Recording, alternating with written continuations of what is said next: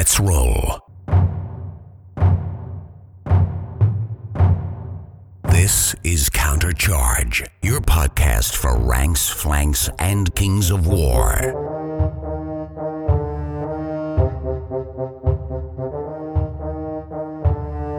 Join your hosts as they delve into the world of Pannithor and bring you worldwide coverage of all things Kings of War.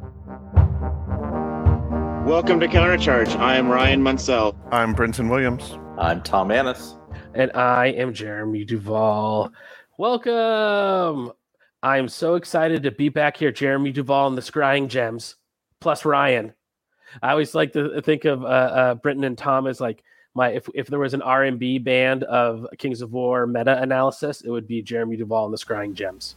So three, dudes, one mic, just dancing. Uh huh. Like a doo wop, you know. Uh, yeah, it's just I don't know, makes me happy. So, but as you heard, I am surrounded by some great minds of the Kings of War hobby. Also, you know, a great mind himself, but also the chair of the Pacific Northwest, Ryan Munsell, where we are going to be holding masters. In this episode, we're going to be talking a little bit of kind of pre Masters hype. We have Ryan here to talk a little bit about the venue of where Masters is going to be held. We'll talk a little bit best of the rest. You know, we had Brenton and Tom on a few months ago after the Clash of King Pack sort of thinking about where the meta was maybe going to go, what changes, you know, that we were maybe going to see. And we're going to sort of look at the meta today and going into Masters and think about where we are now. You know, has anything happened that was a total surprise? Are some things in the meta stuff we felt like are kind of okay, we get it.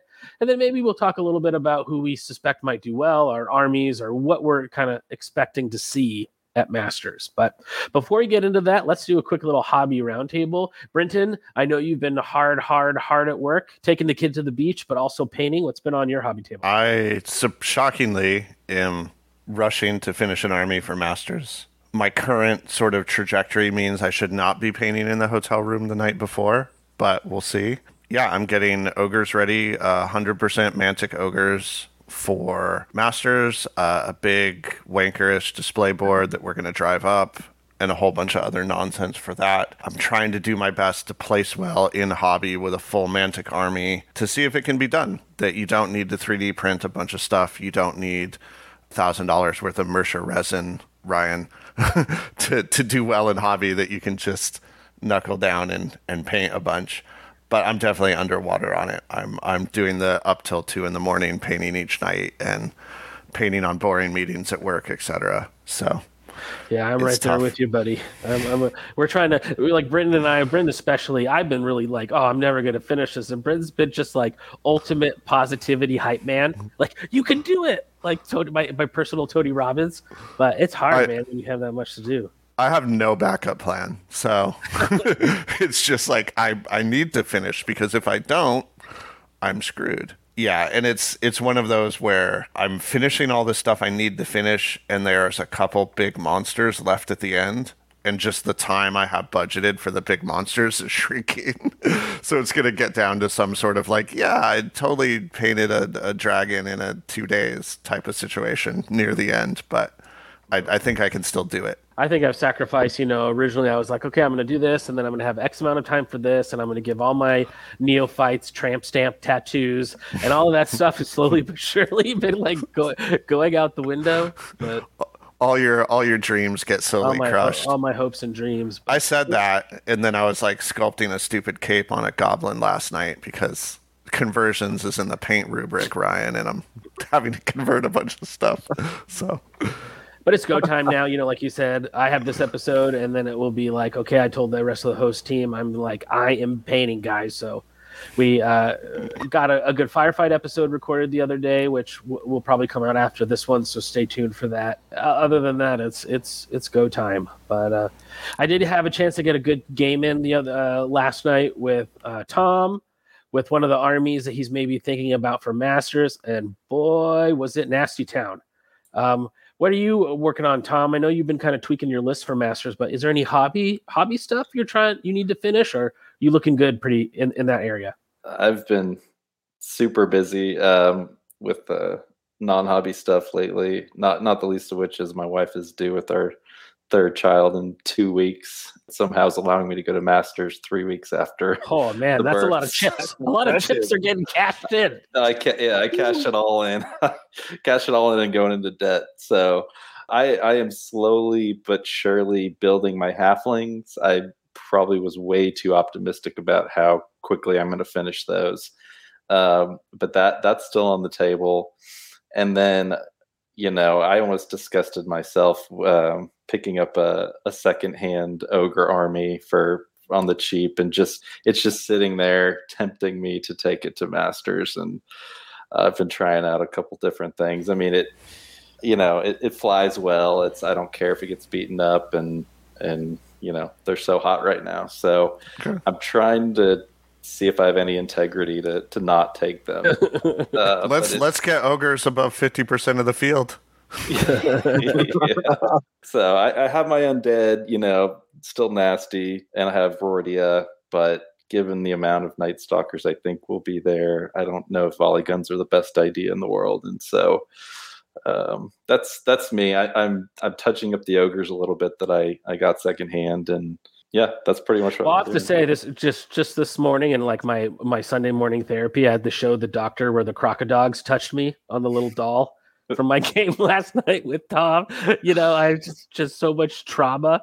Oh, dude, those things are legit. Oh man, he just Yeah, yeah. They're like, oh well, nobody's running them. They must not be that good. They were overhyped, and it's like, like I was like I was I- like giving him the business, right? And then he's like, okay, this crocodile's gonna charge here, this one's gonna charge here. And it's like, okay, this crocodile killed the Impaler Regiment, they're dead. This crocodile, oh, I'm just gonna kill those Glade Stalker Regiment, they're dead too. And it was just like, what? your crocodiles ate half my army, bro. It was fun. I, I mean, I think it's a super nasty list, so I know whatever you're gonna be bringing to Masters is gonna be good. So, well, it's masters. It's it's full frontal nudity, hundred percent. No, oh no yeah, uh-huh. nothing to hide behind. So, Just don't send it to Mike Grant. oh, we love Mike. I know Britton probably hasn't a chance to watch it, but make sure you check out Mike and the uh, freshly branded Pacific Kings. They did a stream yesterday, him and Kyle Timberlake. Well, Kyle uh, did the business with his dwarves, which he has just been playing, which is like, and when we talk about dark horses, uh, he's up there for me. But make sure you check out that Pacific Kings. We've had a lot of really great streaming action the last couple weekends. You know, we did that episode with the Kings Retreat guys, but there's a lot of people stepping into doing high quality Kings content, which is awesome. So And, and Jeremy, you and I were talking last night. It's it's people that you know we haven't heard of before, which is awesome. Just doing Totally. media. It's Yeah. like, oh, where did these people come from? It's it's great. Yeah, like I said, I was watching the Dash 28 stream the other night for the Atlantic City Open, and and there's all these people with Mike Atkins, and they're like, "Oh yeah, this is a good list. I played this person at three tournaments, and and it's like I, I, I was like I chatted, and I was like, I don't know any of you people, and it was like it was a good, but it's good. It shows that we're coming out of COVID, mm. though maybe with different faces, we still have a lot of momentum as a hobby group and as a community. So really good. But well, what about you, Ryan? I know Dan Miner, Mama Dan Miner, is doing a bunch of the logistics for Masters. But where are you? Are you are you doing still hobby to prep for Masters? Are you all in full getting Masters ready mode, or what's it looking like up in your neck of the woods? All of the above, probably. I'm trying to finish painting my army by masters, which I should be able to do. I have a regiment and a half left and two characters left. So Oh, that's, that should oh, that's no problem. But I also have to finish painting like five to six more tables of train of masters, and we're going to be buying a house here in a couple weeks. I was trying to finish my army before that happened because now I could have my paint stuff set up and I could just go paint. Well, now it's all boxed up. So now to paint requires unboxing all of my painting stuff, setting it up, getting the paints out, setting the lights up, getting out my laptop to listen to whatever I'm going to listen to while I paint. So I have a feeling my progress is going to be much slower. I can do it, but it's not going to be. It's I know. Yeah, I know Britain can speak to that, right, Because you just moved recently, Britain, and that was kind of tough to be painting when all your stuff was like packed up. Yeah, I mean, any any time like for me and some people are different, but I have found the secret to painting regularly is having the smallest amount of time between deciding to paint and painting. Yep, Um, exactly. So like having it at least some of it permanently set up so that you can just sit down, turn on a podcast or a movie or whatever you do, Exactly. or silence like Alex Coos, the serial killer. Um, and you, whatever it is you need to get through painting, but like the smallest amount of friction between you and painting is what you need. Because sometimes I paint for 15 minutes, and if it takes me 10 minutes to get set up, I'm never starting that session. So, yeah. And this is Ryan. You're working on. This is your sort of uh, uh, red wall sort of themed army, right? Yeah, which I wasn't planning on painting an army this year, but I went to an event in November. Um, and one of the local guys, he's actually helping run Best of the Rest, John McGrew. He came down to Riddle. So you guys, I think you guys, Tom, yeah. probably Uh-huh. but Jeremy and Yes. Brenton do. Um, he got a 3D printer. He for a swag at his tournament, he was handing out all the stuff he 3D printed because he was just having fun with it. And I saw these, I'm like, oh, those are cool. And I get them out and I assemble them and I paint. 'em. I'm like, oh, these are really cool. Can I finish this army? And so I just got more from it, started painting it. And I'm like, I'd never ever painted an army this quickly, but it just started coming together. Um, so yeah, it's uh I'm not very I don't think I'm that great with it because playing I'm playing it as dwarves and dwarves are different. I've not played a slow army, so it's adjusting to the play style is it's Yeah, a big a adjustment. So I'm not my expectations for masters were kind of low, but which is fine. For me, I'm just glad people are coming up here. Yeah, Um, there's slow, They're slow, and then there's dwarf slow. Right. Yeah. like it's it's a whole it's a different thing. Yeah. when you try and charge someone that looks obviously in range and you measure and it's just over eight inches and you feel terrible, that's special kind of dwarf slow. Oh yeah, I was we I played in a tournament last weekend and I was setting up all my stuff and the guy moves into the forest. I'm like, oh, I got you. I'm going to charge you, and he's like, No, I'm ten inches away. I'm like, Oh, great. he then all proceeded. your eye line measurements are all off, right? Because it's all for like Yeah. speed five or speed six is all your eye Yep. muscle memory. Yeah. So, but no, and the probably most of my hobby time from here on out will be on terrain because we just we thought we had more than we had, but now we realize we were a couple we were short by a certain amount. So I've just gotta I've just got to do it because Dan's running the event. I don't want him to have to do it all. He's like, "I'll just do it." I'm like, "No, no, no, no, no. I'll, I'll do it." If you if you need any tables brought up, let me know. no, we figured can- it out last weekend. We are good. Um, We can we can make that happen. We can we're driving up, so yeah, since we are driving, they are making the long trek from uh, sunny uh, San Diego to stop halfway in Napa at the uh, at the bed and breakfast, the Duval bed and breakfast in Napa. I'm going to have a charcuterie and uh, and uh, uh, wine tours ready for you guys. yeah. North uh, we're doing north to south. I am at least. Uh, I'm the longest part of that journey. So the basically the Mexico border up to the Canadian border. But we're psyched. It's going to be a blast. There's nothing quite like a road trip with your buds when you're going to like a Yeah. convention. That's really fun. but yeah, that's Well, pretty much it for me for hobby. Cool. Well, hobby wise for me, you know, I am also uh, I've been working on my project much longer than all of you guys, but yet I still have a ton to finish for the the Twilight Kin. Uh, I am making progress though. Like I've gotten some of my special characters going. Um, I am uh, th- three models done on my first regiment of impalers, but the rest are all base coated. So I like kind of base coated everything, and then now I'm painting them one at a time. That's like as much as I can give in to the batch painting. It's just really hard for me. So I'm trying to batch. commit, Jeremy. You gotta I'm commit. trying. I know it's so hard. I can get through maybe like so if I paint for four hours, I have like 20 minutes of warm up or whatever where I'm just trying to warm up, you know, paint random things. And then I can batch paint for maybe an hour or two, but then I lose it. And I just instead of just quitting painting, I'm just like, okay, fine, I'll just pick one model. So it's like at least I'm trying, but it's just hard. It's just batch painting is just really tough.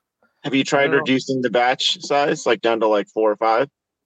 You know, I've tried that, but then as I'm doing those five, I look at all the other ones that are undone and it still makes me feel like bad. So uh, whereas if I just kind of batch plane a little bit and then finish one, at least I have something to show for it. So any, anyhow you slice it, anyway the cookie crumbles, as they say, uh, I'm screwed. Basically, it's, it's like the moral of the story.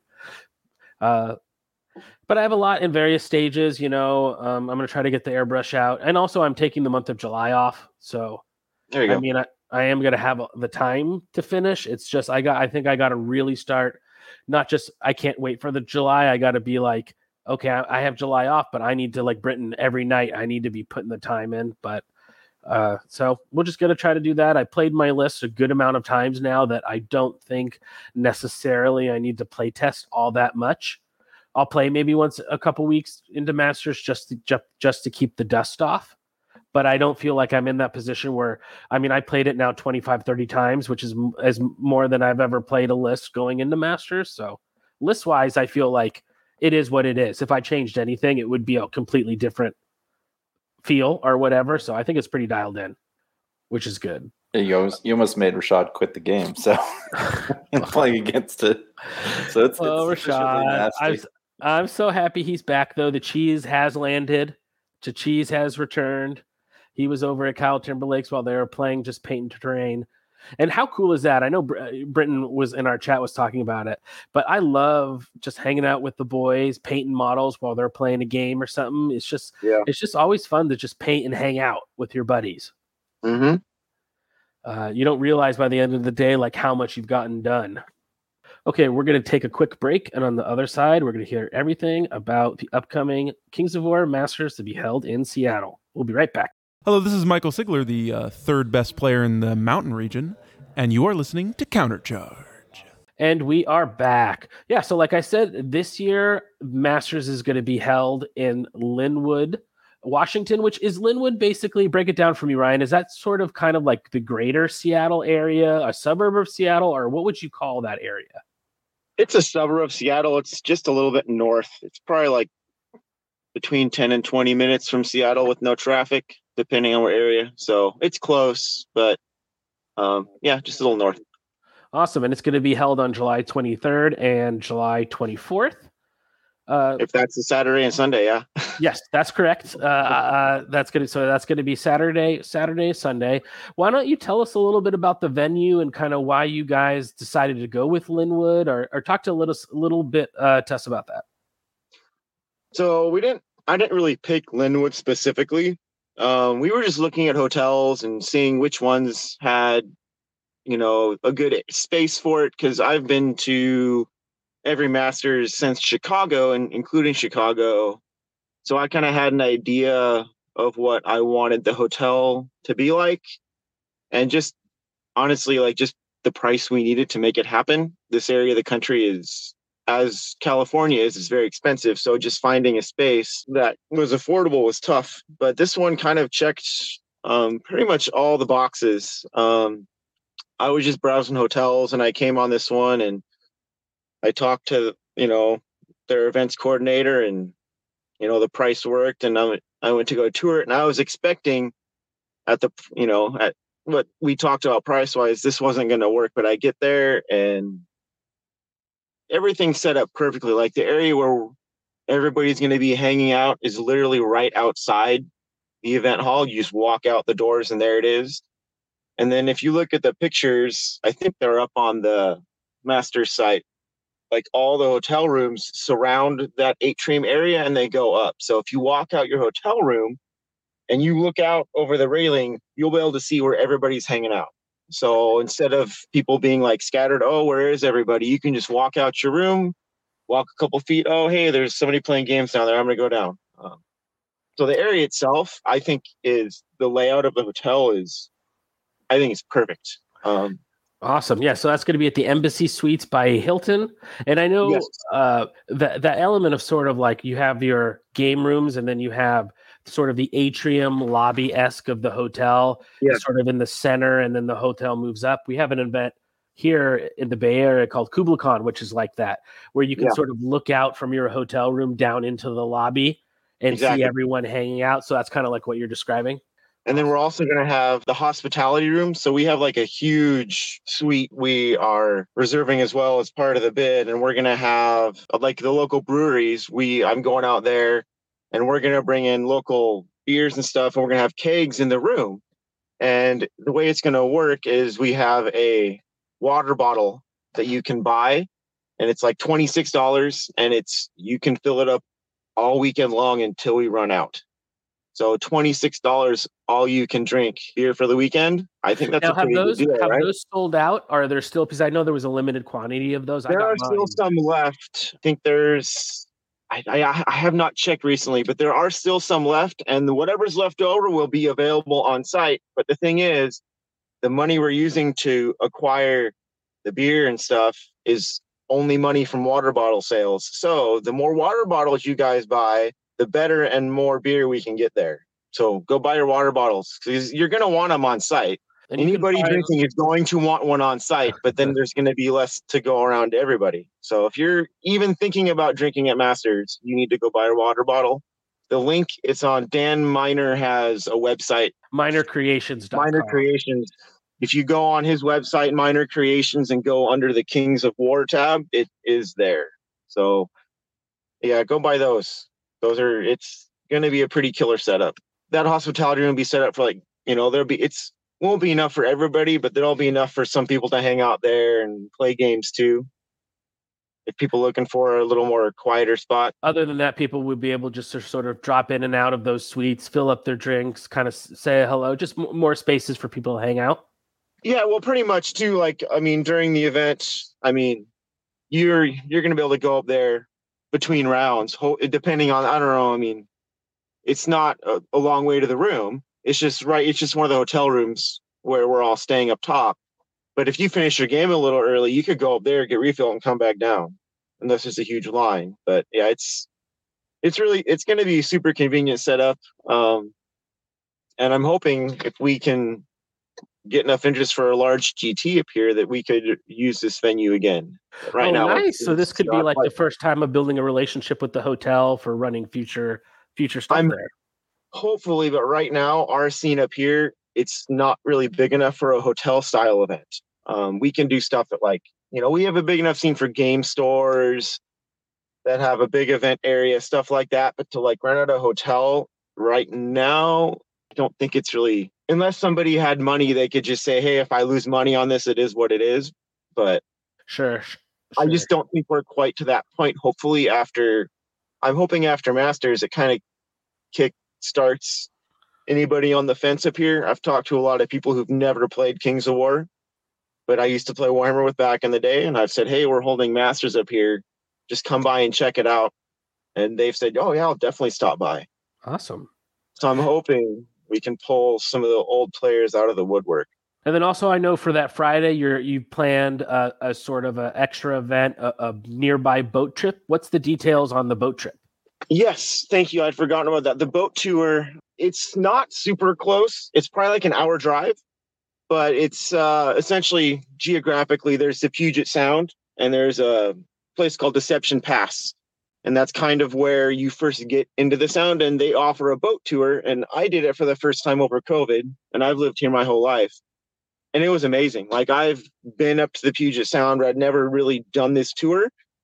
So I thought, you know, that could be really fun for people who've never been here and just want to see what, you know, see what it's all about, you know, the scenery and stuff. I thought that'd be great. And so there's been a decent amount of interest. Um, if you are interested, you need to get back to me soon because they did tell me I need to book it probably by mid to late June to guarantee us a boat. I need to know if we're going to rent out a, out a whole boat or not. Me up on Facebook. Yeah, so they should just reach out to you on Facebook. Yep, just shoot me a Facebook message, and um, this this week I'm gonna put up posts again in in all the places I did before to say, hey, you know, if you want to go, you need to let me know. I don't know if we'll have the ability to expand later or not. And then also, I know we're going to have another best of the rest, right? Why don't you give us a, a little uh, loadout on? I know that the the signups for that are still open, but uh, talk to us a little bit about best of the rest this year. So best of the rest. Right now, I want to say we're between 20 and 24 signups. It'll be a great time. It's in the same room, so it's not separate. It'll be just like New York, where it's side by side. They're going to play the same scenarios as us, same maps, and being that it's three three for masters on Saturday night, we all finish at the same time. Whereas in New York, best of the rest finished and then all of us in masters had to play one more game I so mean, they'll finish earlier on Sunday, but yeah, we're all Masters players here. How does that sound? Only playing three games on Saturday. Thank you. Is all I gotta say. I love much much better. it. Um, So yeah, I mean the the the best of the rest will be for the people playing it. It should feel just like Masters. It's just they're not. I don't know. It's hard to it's hard to articulate what I mean, but it's gonna feel like you're not gonna feel like you're not part of the event. Yeah, I you're mean in the it. same room, playing the same scenario.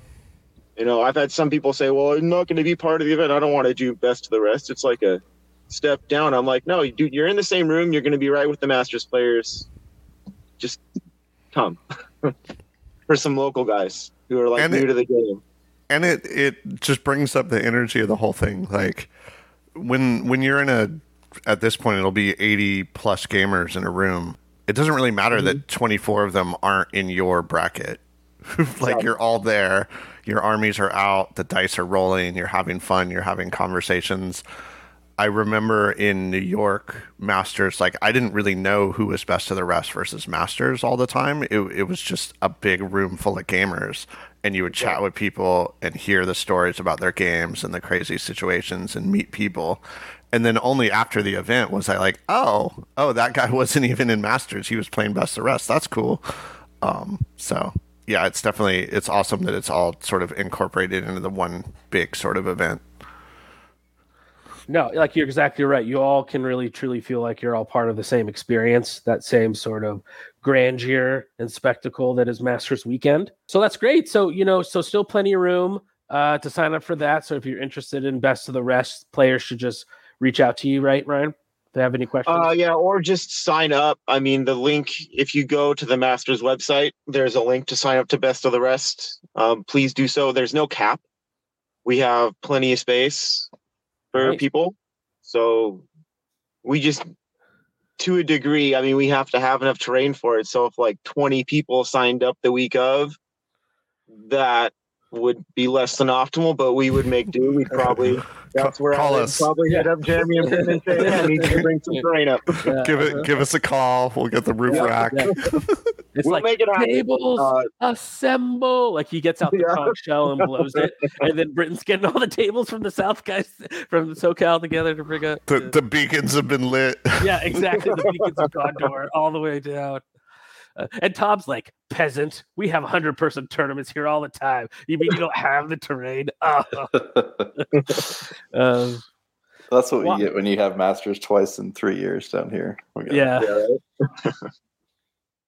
Well, I know I'm totally excited. I think all of us are excited. Um, I know it's going to be a blast driving up there. I speaking of Rashad, I know he's not good. He gave up his spot on the Masters team, but now that he's back, he's going to be playing in best of the rest. So that is just I'm just so excited for that. Awesome. Great. Yeah. I'm excited to see him. I'm excited to meet uh, Drew and Brian and a lot of the the the Canada guys because I know that. Me too.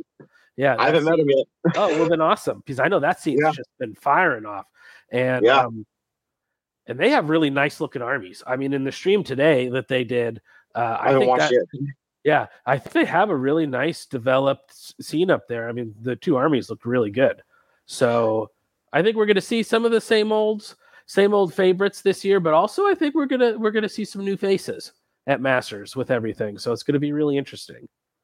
Yeah, I know. Gosh, I think half of our team are people who've never been to a Masters. I th- think.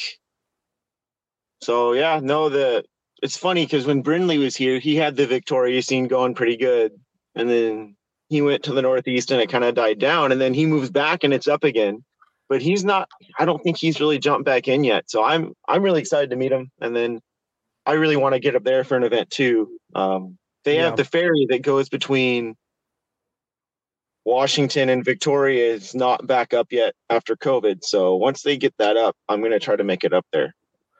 Nice. Yeah, and the and then Drew, the guy who runs that channel, his terrain is Chef's Kiss. You know, they had a really cool ice theme board Yeah. today. So it's just crazy. It's nice that like in the last couple of weeks, man, we've just been people have just been firing out Kings content. So super, Yeah, super exciting times. Well, awesome. So we're gonna take one more quick break, and then when we come back, we're gonna get into the the meta. We're gonna talk lists. We're gonna talk who we think is gonna do well. Talk what we expect to see, all the all the goodies. So we'll be right back. This is Trent Sosby, the best Forces in Nature player in the state of Colorado, and you are listening to Countercharge. And we are back.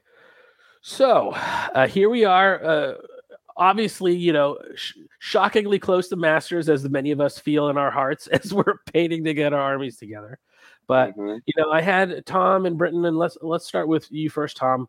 You know, we, we had you guys on here a couple weeks, a couple months ago to sort of when Clash of King was just dropping, on what we thought, you know, uh, was good, what we were kind of unsure about.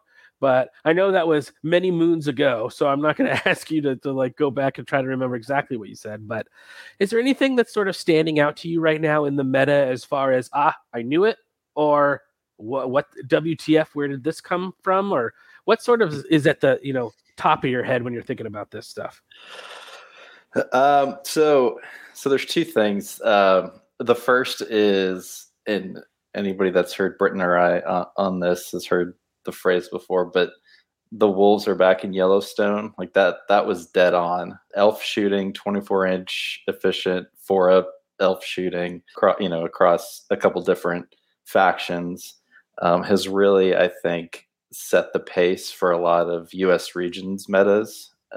I'm not quite sure how how big of a splash it's had uh, internationally, but for sure in the United States, uh, elf shooting has.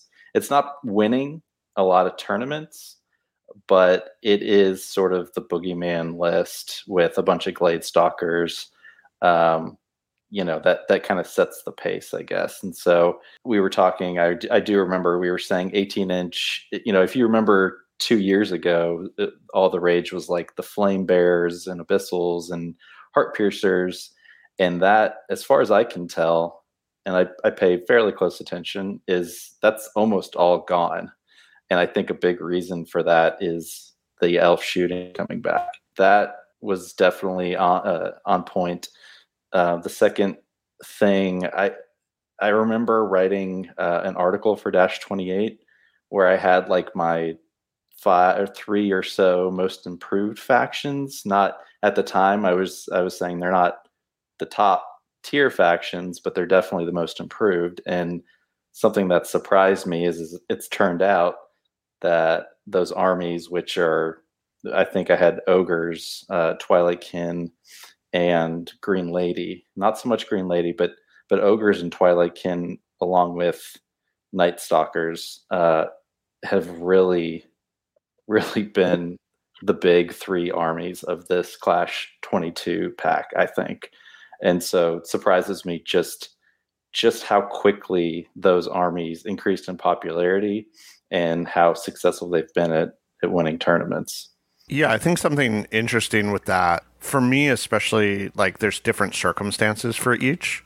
The rise of popularity of ogres and sort of Twilight Kin. There's this sort of idea I've talked about before where Kings of War is a slow meta. When you look at the range of types of games that have a meta, Kings of War is naturally slow. It's a smaller scene, so you have than say like League of Legends or something or Magic the Gathering or something.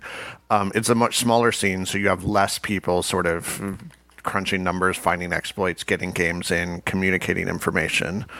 It's a scene that uses painted, you know, mass battle fantasy armies as its standard. So switching out armies or even optimizing armies takes a lot more time than it does in a video game or a card game or or even like a skirmish game where you're changing out one model and, and your army changes. It can be really slow to actually react to changes. And for ogres, I feel like they've been getting more powerful and a sort of were a really good army before this last Clash of Kings pack. And people were working on them and there were sort of like a hundred ogre armies were all in progress. and then Clash of Kings came out and they got even better. And suddenly all those ogre armies that had been started however long ago or been thought about however long ago suddenly actually sprung up and showed up at events and became all ubiquitous, all conquering, etc. So there's this sort of idea that like it took a while for the players to actually catch up to how good ogres were and get those armies on the table and start showing up in results.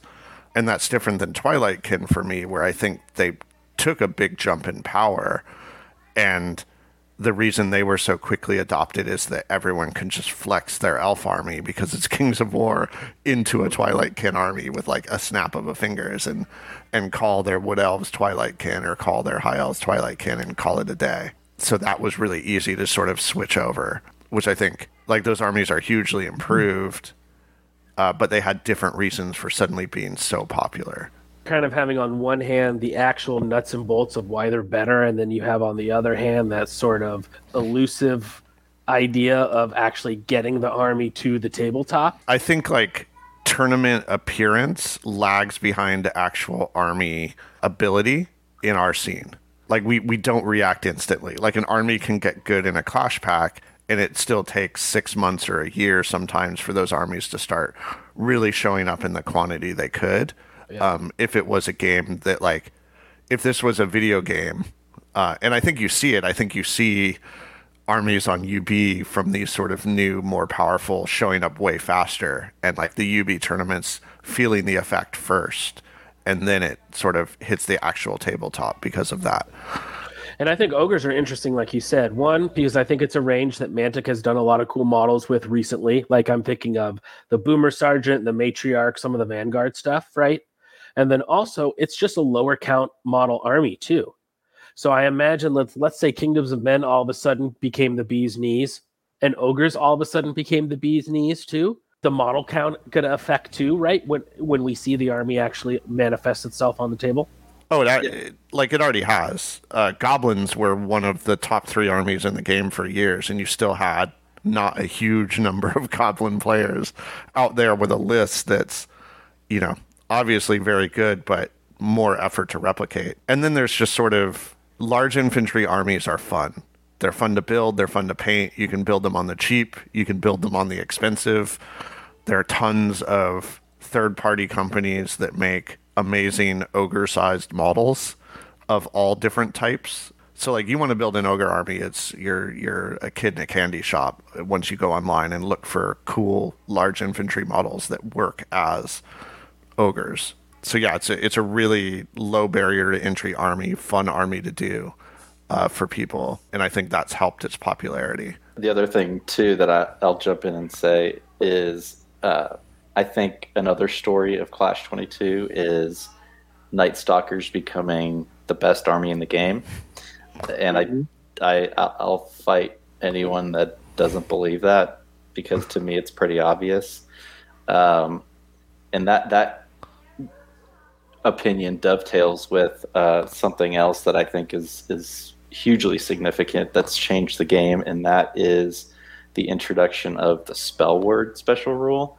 I don't think we talked that much about it on our podcast last December, but I do remember um, some fanatics posts about it, and man, it's just when you're able to stack cover with spell word, going from a negative one modifier to uh, a negative two, or stacking stealthy and spell word for the negative two modifier. That's just so hugely powerful and, and significant on the table, especially when we're using d6s. And so, a lot of the um, really powerful builds that I've seen out there are using either the spell word banner or Night Stalkers kind of get to have their cake and eat it too. They have these spell word monsters, the the horror rift weavers, which got their profile totally changed in Clash 22, um, and then are now showing up at least one in in a lot of the top Night Stalker builds. So I would say that that's another huge change that's had effect. Night you, Night Stalkers are a case of the rich getting richer again, sort of like ogres, where they were a really good army and they got better. like, and it's terrifying for that. That army is so good right now, and that kind of makes me think about where we are in terms of an overall power cycle for the kind of edition. Um, and this is a small tangent, but like if you look at the way version 2 started out, version 2 starting out out of the box was an incredibly like things were stupidly powerful. If you remember back pre Clash of Kings, Bane chant affecting shooting, piercing item, plus Not one to hit. Flyers. Yeah, grounding, not grounding flyers when you hit them, so a dragon could just charge the front of a unit and then peace out behind the lines next turn. Race could hit the front of a unit, peace out, and then surge into the back of the same unit that didn't kill them the round before. um, defense six vampires, defense six dragons, uh, scoring war machines. Like, yeah, my you know elf shooting war machines are just going to sit on an objective, right? It was this incredibly powerful sort of meta that they then took a bunch of steps to sort of Clash of Kings was like toning things down, but also adding some new elements. Like formations were originally, you know, introduced. You got some more special characters, you got some more spells, but a lot of it was sort of stepping back from that original power level of V2 when it was just chaos, right? I, I feel like version 3 came out of the gate low power. Outside of sort of war machines and like Morgoth and a couple things that slipped through the net, right? It was a low power. There were no formations, there weren't a ton of super powerful spells, there weren't as many special characters. And this edition has been kind of, and like shooting had been heavily nerfed flyers had been heavily nerfed, especially flying large infantry like Drakons and Aloha, Alohi. You had all this stuff that had been kind of turned down, and they've been turning up the volume this entire edition with each sort of pack. They've been adding new stuff back in, they've been adding special characters. And the moment in time we're at with this Masters feels like all of the different toys are there. Most of the toys are back in the system and people have had some time to sit with them, had some time to get used to V3 as a game versus just making V2 armies. And just armies are going to be really strong at this event. like the the stuff you sort of see is just such a high power level um, because all of the toys have been let back into the system. Um, and that's that moment we're in. And I sort of expect there to be a, a down curve again after this. That's that's what I'm kind of observing is like I'm going to be scared of a lot of these armies. yeah, coming from a, a, pack with no nerfs, uh, bringing a lot of stuff up, you know, sort of idea of rising tides lift all ships. And I, I think you're right. I, I noticed playing against Tom's ogres. We were talking in the first. I was like, I'm looking at your army and I'm terrified and I have no idea what to do. And then he's looking at my army and he's like, Well, I played your army enough and I know exactly what it does and I'm terrified. Meaning that like these factions that you, we talk about as being good have just some really nasty makeups. Yeah. Yeah. I, Go ahead, Ryan. Sorry. I think it makes too like more than ever. Like speaking personally, for previous masters, I was especially New York and Texas. I wasn't really concerned about the metagame as much. But this year in my list building, it's like, well, gosh, you know, do I think there's going to be shooting? Because if I do, I need to take Veil of Shadows. Do I think there's going to be a lot of magic shooting, Lightning Bolt, Alchemist Curse? Well, if I do, then I need to take the Abbottshire banner. If I don't think they're going to be there, then I've wasted I've wasted points, almost an extra unit of points. There being more toys and more different toys makes you make more list building decisions that you wouldn't have had to make otherwise and I was talking to uh, Dustin Howard the other night, and he was telling me his opinion, which is there's just so many different powerful army archetypes out there right now that it's it's like impossible to to build a list that can address all of them successfully. So you might as well just pick a list that does something well and is good into you know 80% of the matchups and don't try to build the perfect list that can handle everything because it it probably doesn't exist, except maybe yeah. Adam Ballard's list, but we'll see. That's that interesting sort of list to building conundrum you're in, where there are certain gatekeeper lists that, like, as you are building your list, you have to say, how am I going to deal with stalkers, like Glade, Glade Stalkers, uh, Twilight Kin, whatever they're called, you know, Murder Goths, whatever. All the various, uh, the Sylvankin ones like you need a plan to deal with those in your army. You need a plan to deal with defense six. You need a plan to deal with the various really high interaction, you know, strong Night Stalker builds that are pushing and pulling and whatever. Um, and then like you need a plan to deal with alpha strike as per usual and you're sort of at some point you're like there's too many plans.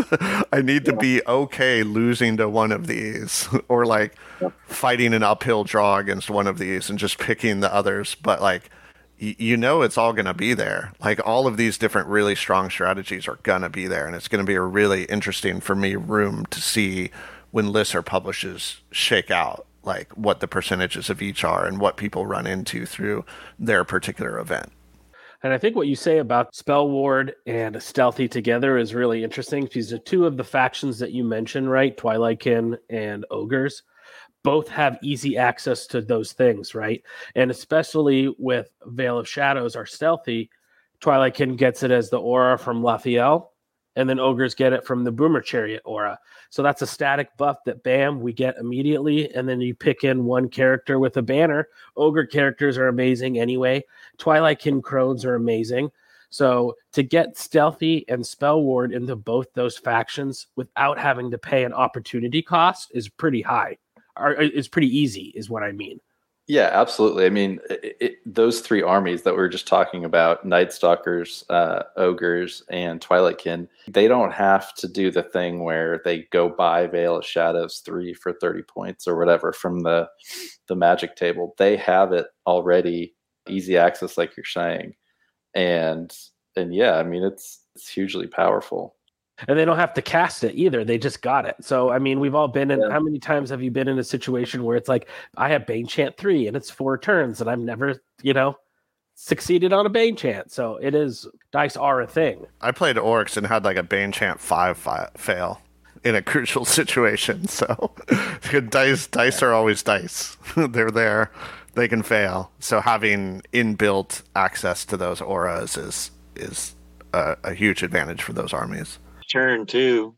Like if you have Veil of Shadows and you don't get first turn, it's not working first turn. If you fail it second turn, then they've gotten two turns of shooting on you, and it's probably it's not worth it to have that anymore. So just having the native aura over having to cast a spell is huge. What I think is interesting is if you look at last year's Masters, I think the two most popular armies were Night Stalkers and Ogres, if if I remember correctly and then I say if I remember correctly and look it up. Night Stalkers had one, two, three, four, five, six players. Uh, Ogres had one, two, three, four, five. They were one and two in terms of the most uh, being played.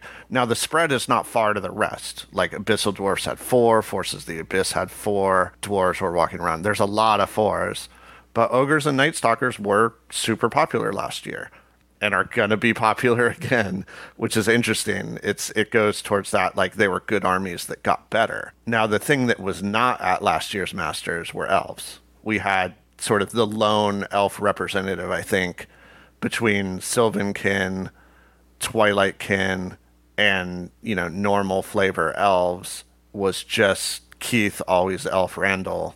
So like elves just didn't exist at last year's Masters, and this year uh, because they're split amongst three factions, I don't know that they're going to be the top of any. It's it's possible, but I think if you come if you look at a combined number of those elves, they're going to be one of the most popular factions this year. Yeah, so. well, like you said, there was one elf last year, and I know for a fact there's two Twilightkin players from my my one region yeah, know, so it's everything else. So like ogres and night stalkers were popular, and I think are going to get more ubiquitous elves, I think, are the big chart riser. They're the big, you know, flaming icon on the billboard chart, like shooting up from almost mm-hmm. no representation, token representation, because it's Keith. He's always bringing elves. Except that one year he heel turned even further and brought artillery. Yeah, they're the big sort of change this year. Like from from almost no one to I think they're going to be one of the most popular armies, and that's a that's a big change. That's interesting. By master due diligence, I, I've counted at least five Twilight Kin armies that are coming that I know of, and I I don't know anybody except for Ryan in the Pacific Northwest. So that's you know seven. Uh, so out of 56 people, yeah. So it's about 10% or so that are taking Twilightkin, um, let alone yeah, and and the like I said, the most popular army last year was five, had five instances of it.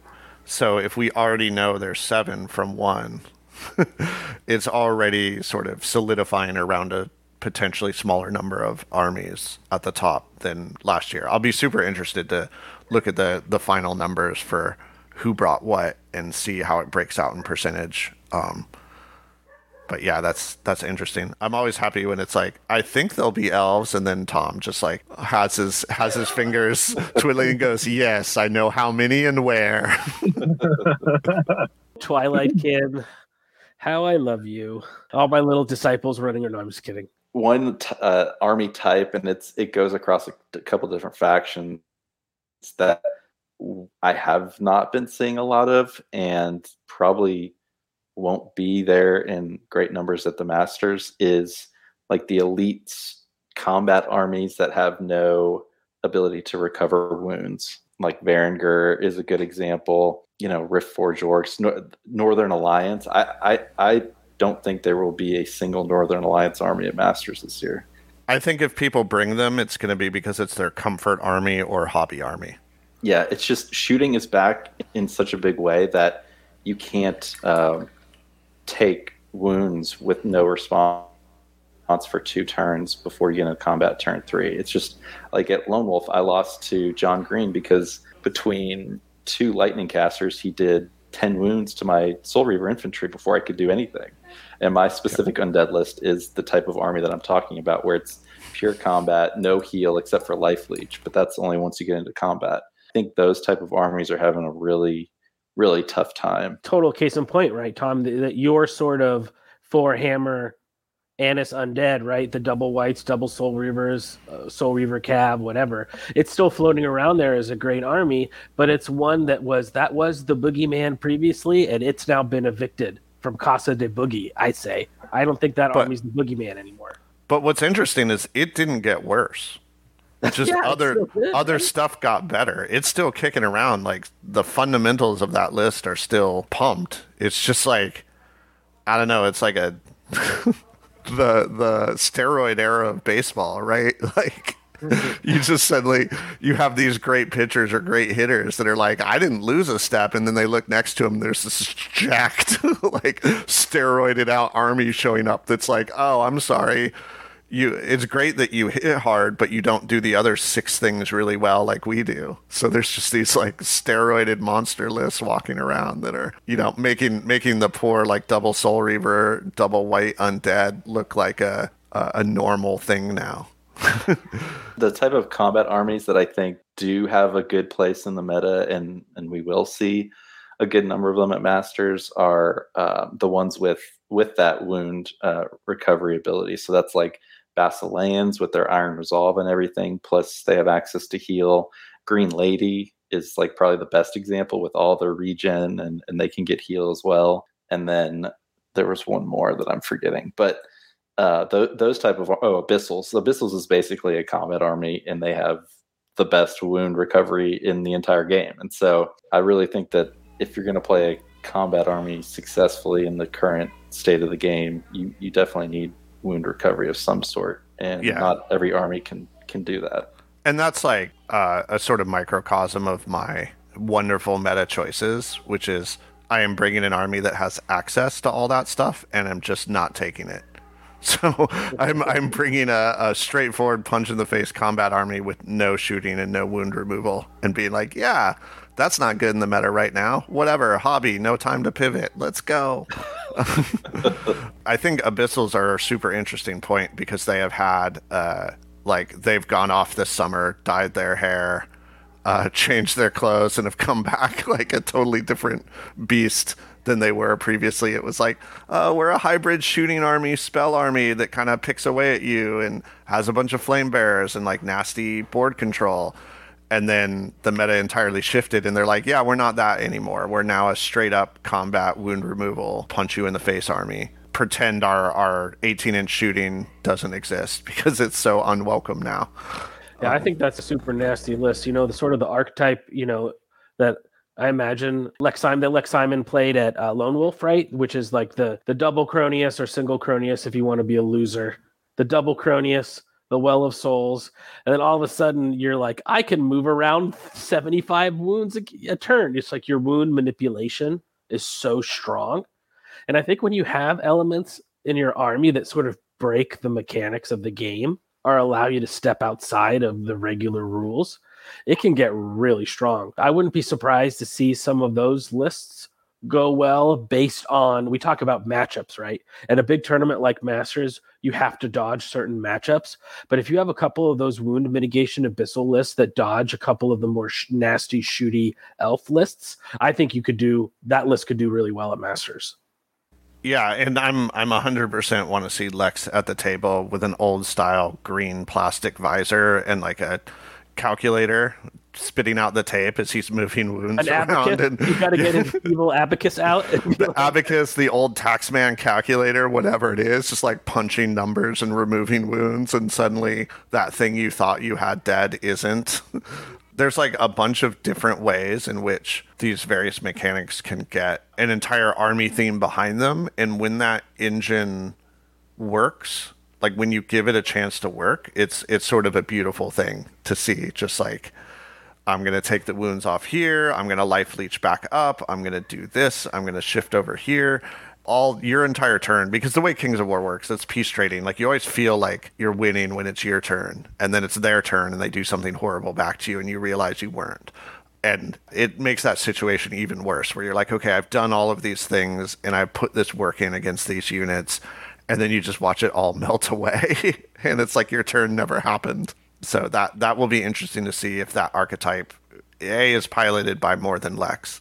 Uh, I'm assuming he's bringing it because it's sort of synonymous with his name. Well, when we point. talked at Lone Wolf, he said he was, but who knows if he's changed his mind? I mean, maybe Tom knows more than I do, but I think it was it was he was thinking he was going to take it. It'll be interesting to see if other variants of that come from other players because I think it's really strong right now and is kind of flying under the radar. This is Nicholas Lee, the greatest Empire of Dust player in Southeast Asia, and you're listening to Countercharge. We talked a little bit about Night Stalkers. We talked a little bit about Twilightkin and a la sort of the new, you know, wolf in Yellowstone. You know what I mean? The elves. We talked a little about ogres.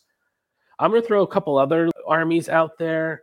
I think actually infantry dwarves, and I keep harkening back to this, but I think infantry dwarves with the formation, no longer the Brox and Rocks. I think infantry dwarf, like I want to call Kevin Von Felt up out of retirement and be like, it's your time, man. It's your time. I think they're looking really good.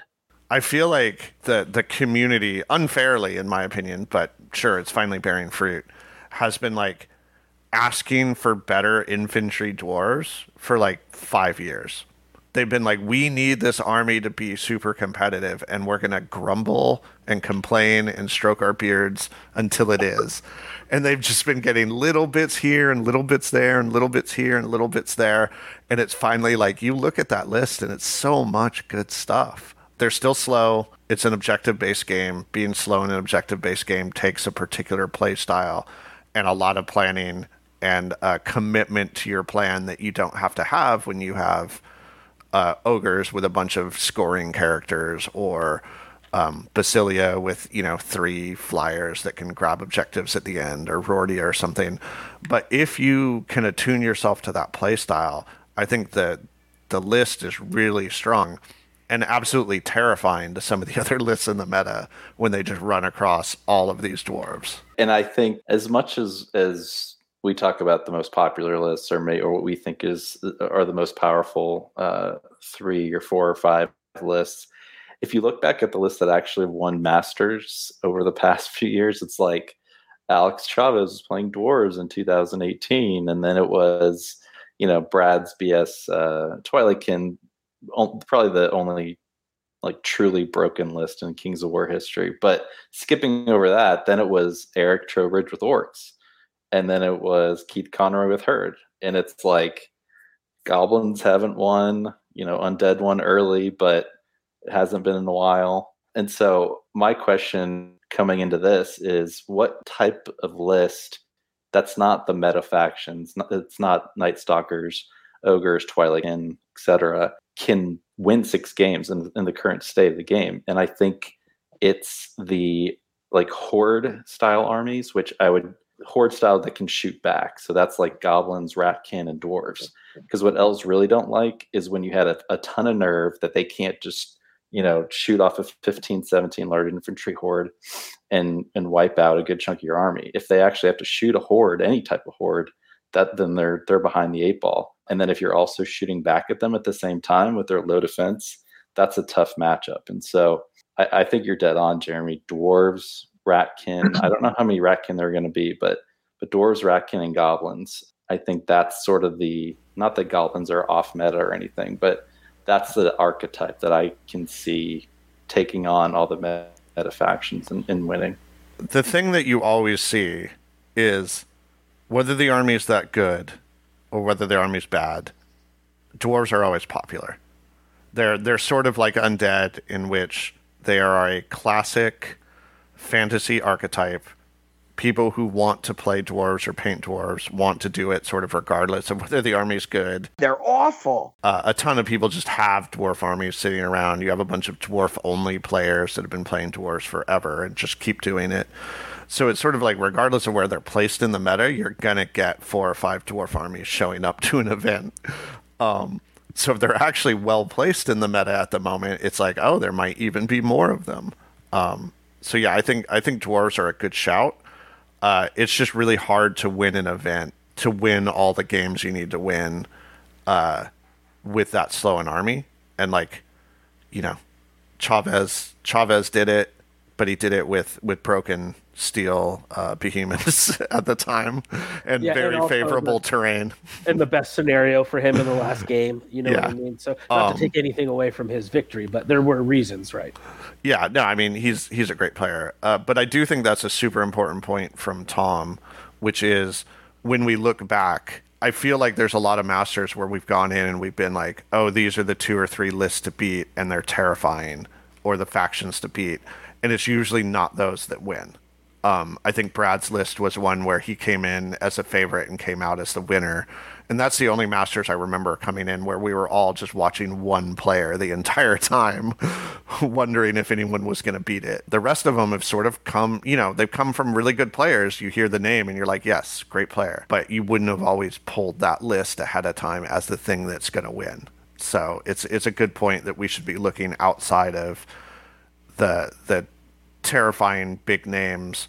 At the same time, though, that Adam Ballard Night Stalker list that has hordes and counter shooting sort of fits your archetype of mm-hmm.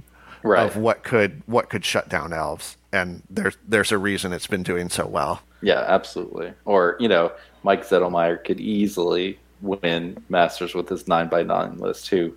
You know, Yeah. I, I've heard people like, I've played it 20 times and I've won zero. Yeah, I feel like it's it's kind of you know taking off my uh, participant hat, uh, where I'm going to actually have to face some of these and get my teeth kicked in. Um, so once once I've gotten my teeth kicked in and I'm hopefully down in the kiddie pool, or Ryan has instituted some kind of uh, relegation system where after round three I drop down into best of the rest and their better players pop up. um, ignoring the fact I have to face these, I'm actually like, I feel like there's going to be five or six like really well known kind of filthy archetypes that are going to come in, and I'm just interested almost from like a sporting event view, like a like a final, you know, for March Madness of just like watching how they navigate the tournament and run into each other because I think each of them has like incredible power, but I have no idea how they're going to perform against each other. So like I hope there's like a round five Zettelmeyer against Ballard, someone some Twilight Kin filth against some other filth, and just like watching all of that pan out. It's going to be super interesting. Like and I'm it's always excited. fascinating, right? Where, like you said, on you go into round six and the top table draws, and so then you're automatically going, okay, what's happening on all you know tables two through five, you know? So it's always, and I think also with Masters, and I'm curious to hear what, what you guys think about this, especially as it relates to you know we're talking lists and everything. So I'm looking thinking about the the last few from let's say Chicago Masters on, right? Even Memphis. So you had Pat, Chavez, Brad, right? Which I think that list is of the group. It was the boogeyman list that came and did what the boogeyman what he, he he's like, I'm gonna punch, I'm gonna tell you what I'm gonna do, and I'm still gonna do it. he got an entire play style nerfed in the next edition. Yes. Like that army is r- somewhat responsible for version three being what version three is. Ch- Chariots you still Brad. haven't recovered. Yeah. I don't know that they will. Like, like I'm sorry, I'm sorry. Anyone that had non uh, EOD chariots, like they might be on the shelf for a while. Like V4 might be your time. But then we had Eric. We all know the skill and effort that Eric put in to his victory. and then Keith, you know, the level player is.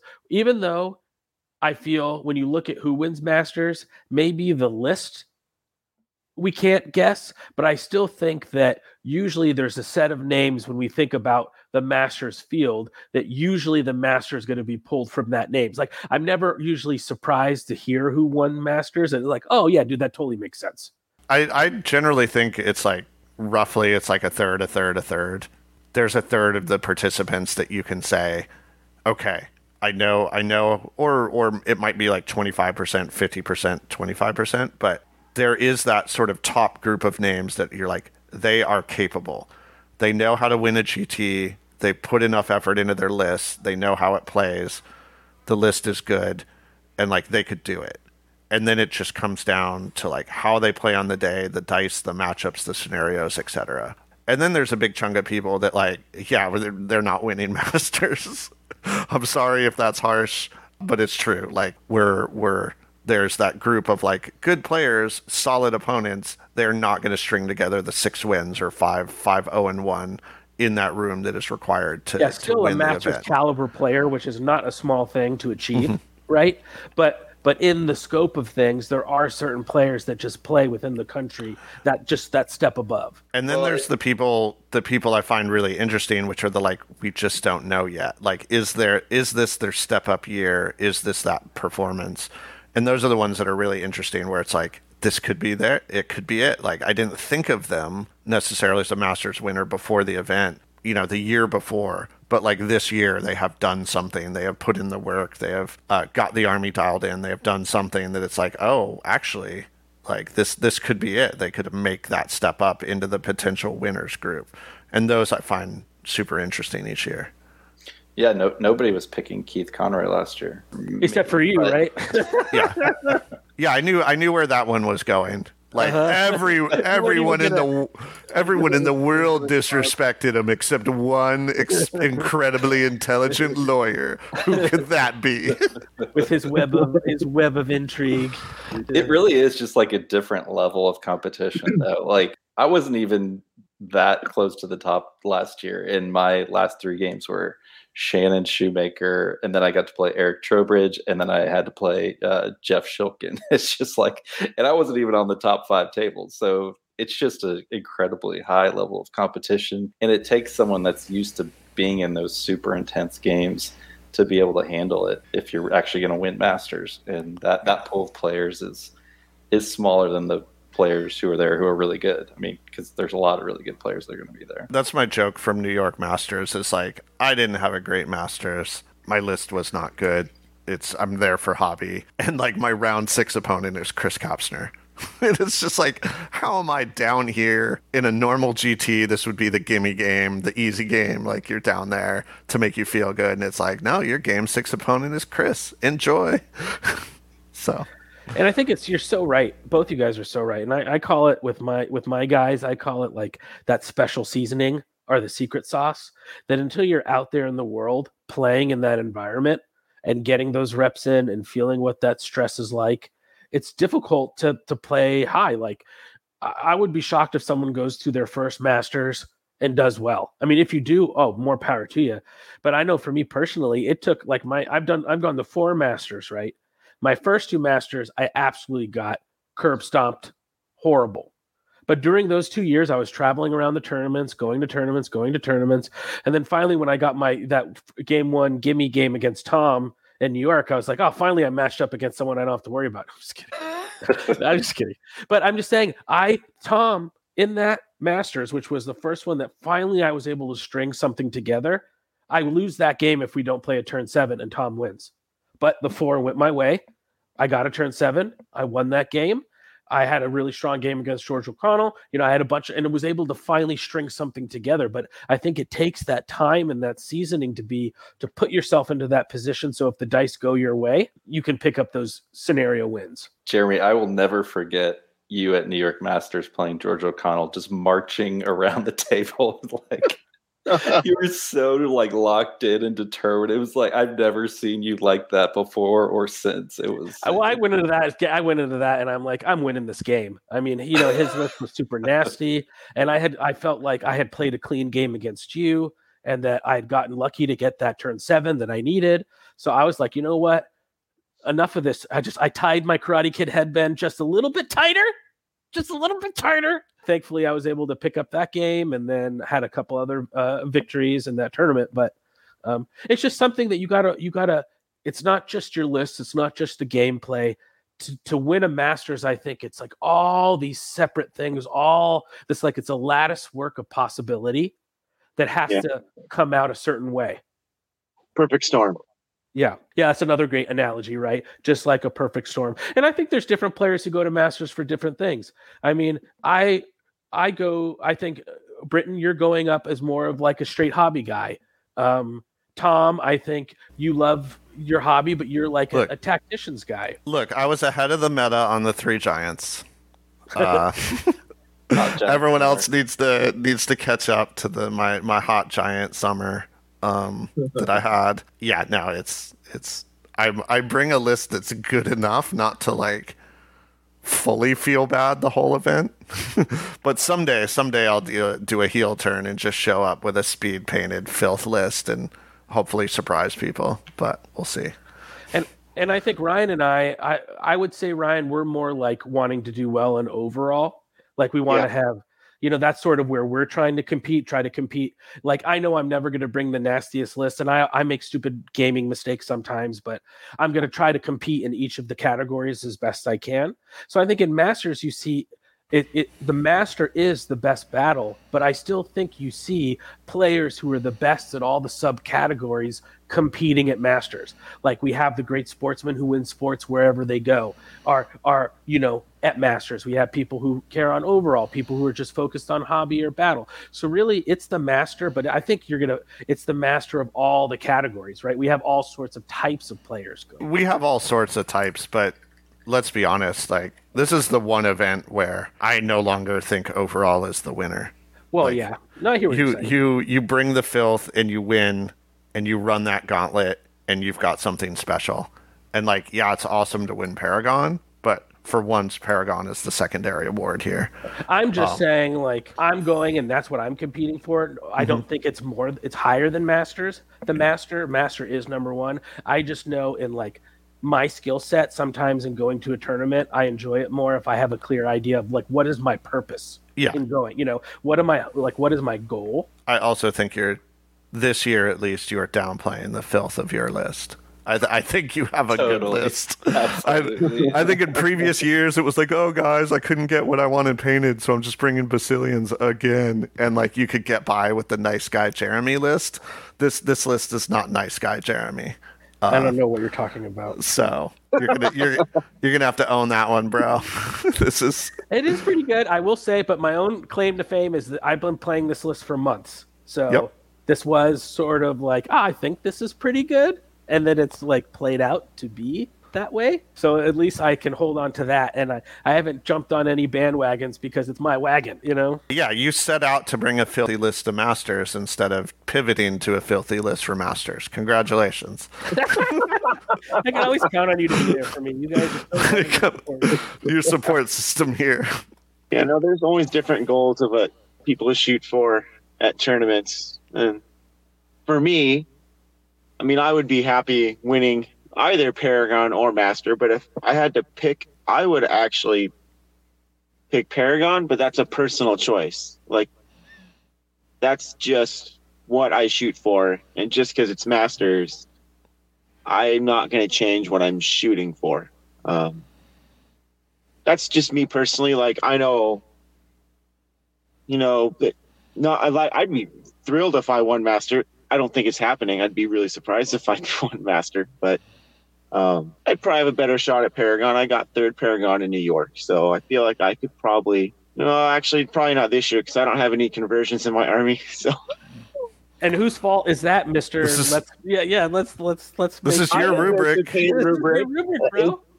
I didn't make the paint rubric, but I to be fair, I talked to many, many, many, many people about the paint rubric before I signed off on it. And like I said, it, it hurts me. So I'm not making the decision selfishly, but talking to a lot of people, um, okay, it's not a paint rubric; it's a hobby rubric. Look I'll- at it that way. Let me let me just say conversions say- are part of the hobby, right? let me say Ryan, I, I will be hundred percent honest here. Whatever you put in that paint checklist, I was gonna give you shit for. There's no way to escape. Yeah, There's, no, way to escape backseat drivers on your paint scoring. No, so isn't. Do the best you can, and then just go with it. don't worry about defending it too much because I will be a sourpuss about every painting checklist. Oh, okay. So Well, don't don't take it personally. There's extra stuff at the end too. It's not Yeah. just a checklist. No, I'm I'm I'm actually I'm excited to hear feedback on both the painting scoring and the sports scoring, how it's going to be done, because I think it's different, especially especially sports than what most people will be used to. So I'm really excited to hear feedback from people on it. Um, And that is part of Masters, right? The home region gets to set those things. So the region that hosts Masters still elicits and takes in feedback from other regions, but it's still sort of their opportunity to be like, you know, we're putting our region on display. This is going to be how we're going to run. So it's each Masters, right? That is, each Masters has its own little flavor. Yeah and speaking of flavor, Jeremy, one thing that uh, we have not talked about at all, but I think is hugely uh, different about this Masters is the scoring system we're using, and that Ah, is yes, yes. that is that we are playing with the Northern Kings uh, scoring system. yeah, that's true. It's different. So it's traditionally been either maybe the first one was out of the book, but since then it's it's pretty much been blackjack scoring, and Northern Kings is like blackjack plus. You know, positive only. You get bonus point for for winning harder on the objectives, and so um, it, cha- it at least for me, it's it's changed the list that I'm thinking about bringing, just because the focus on on units or uh, scoring units is, is so much higher because of all the bonus points you can get. And so I think that might be playing into some of the lists that, that we'll see. Like, for example, I know of one player who's coming who had been playing elves uh, pretty much exclusively over the past year. And then when he found out that it was going to be Northern Kings, he's going to switch to goblins. And I think that that's a direct, directly related to the, the scoring system. So yeah, I'd I'd like to think that is why I'm bringing entirely scoring units and no individuals, but that decision was made long before the scoring. but uh, it it should Northern King should help me with my uh, almost get tabled every game, but try and kill everything they have style. So we'll see. No, that's a good point. You know, Northern Kings is interesting in that it, it's it is not a negative, right? And when we say that, we means like um, uh, even the old 15 5 10 or uh, blackjack there's a set amount of points that you split between the two of you right? So it, it, of those points if you're doing worse you're getting negative and your opponent's getting positive. Uh, northern kings is just all positive. Each person is getting plus points. So in Yeah. some ways it feels better i guess in the fact that you're not losing points.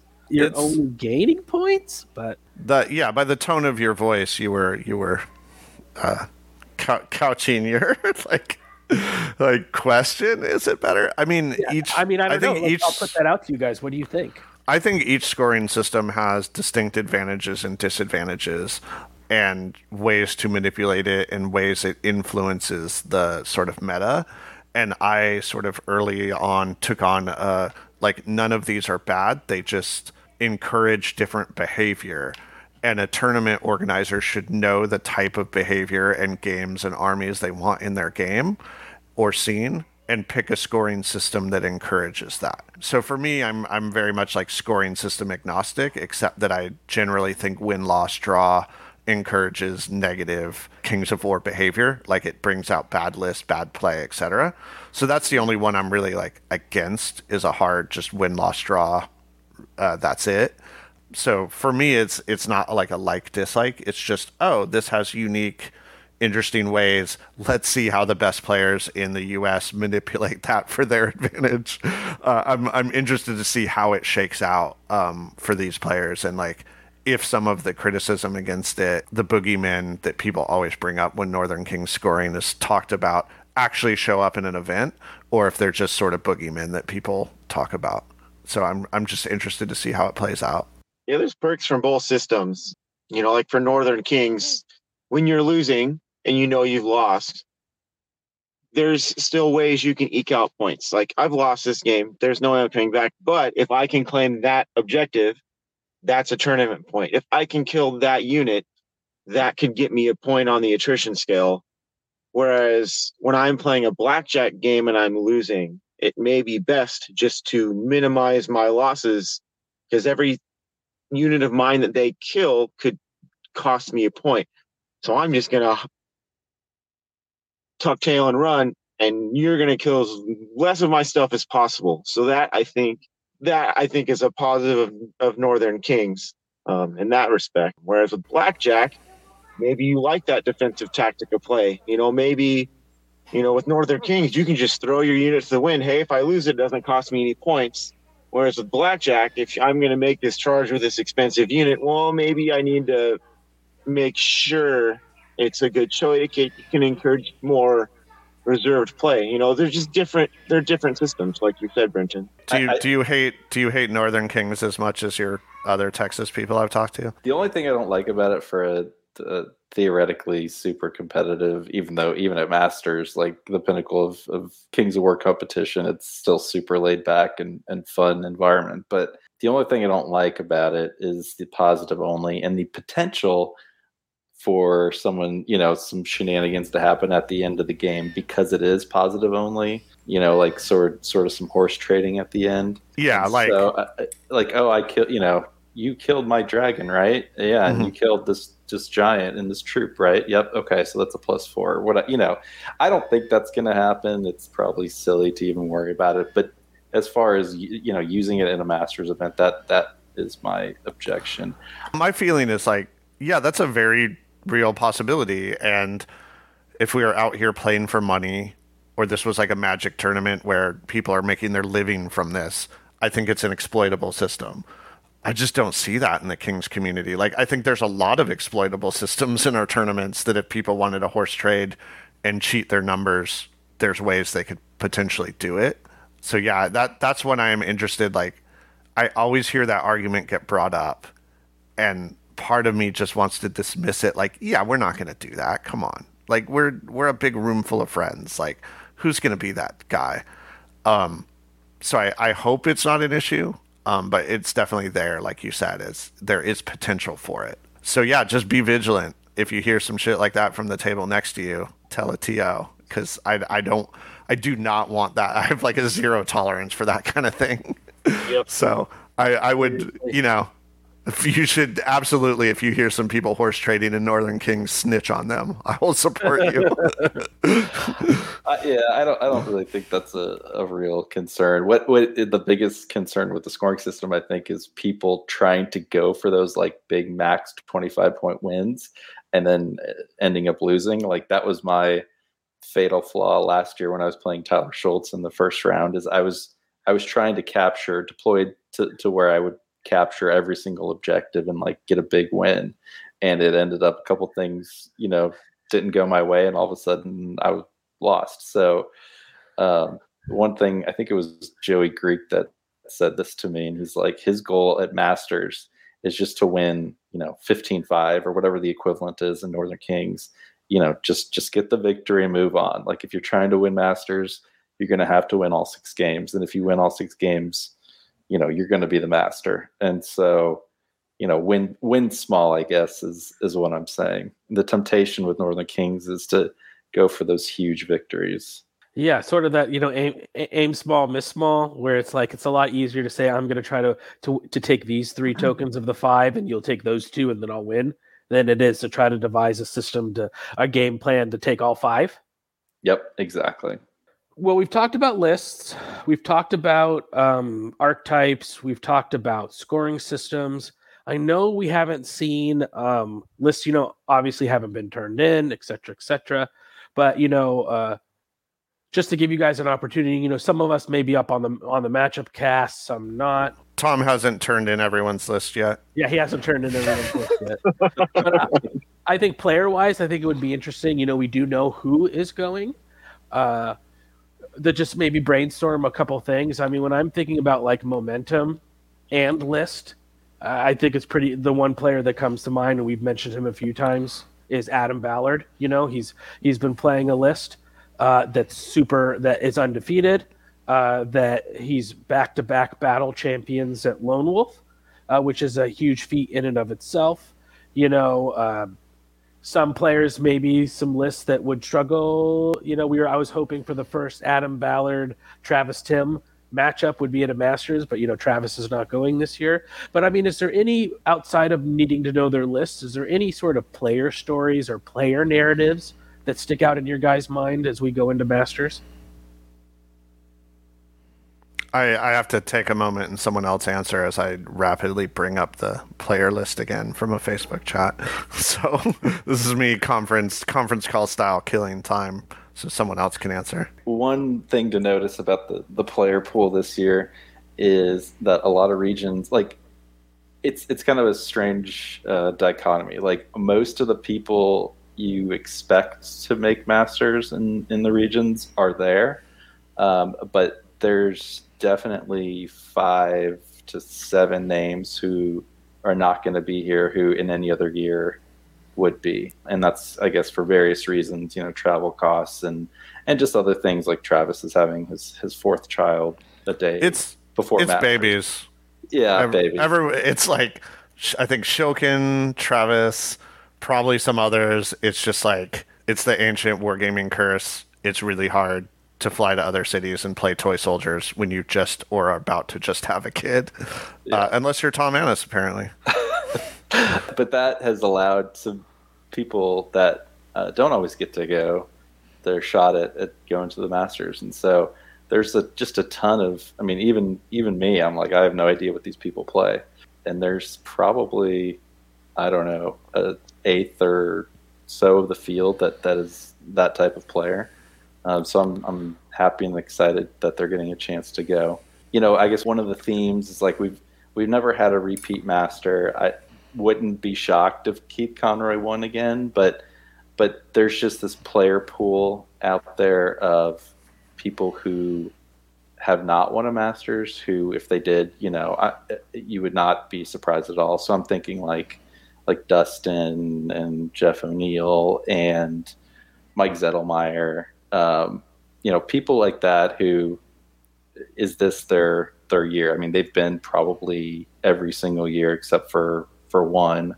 Um, and so is this the the year that some of the the big names get get the crown? Um, so that's that's one uh, theme that I see. Yeah, I definitely agree with that theme around like when you look, it's the who who has just missed or or had something come up or like we mention them every year, um, or some might say curse them every year.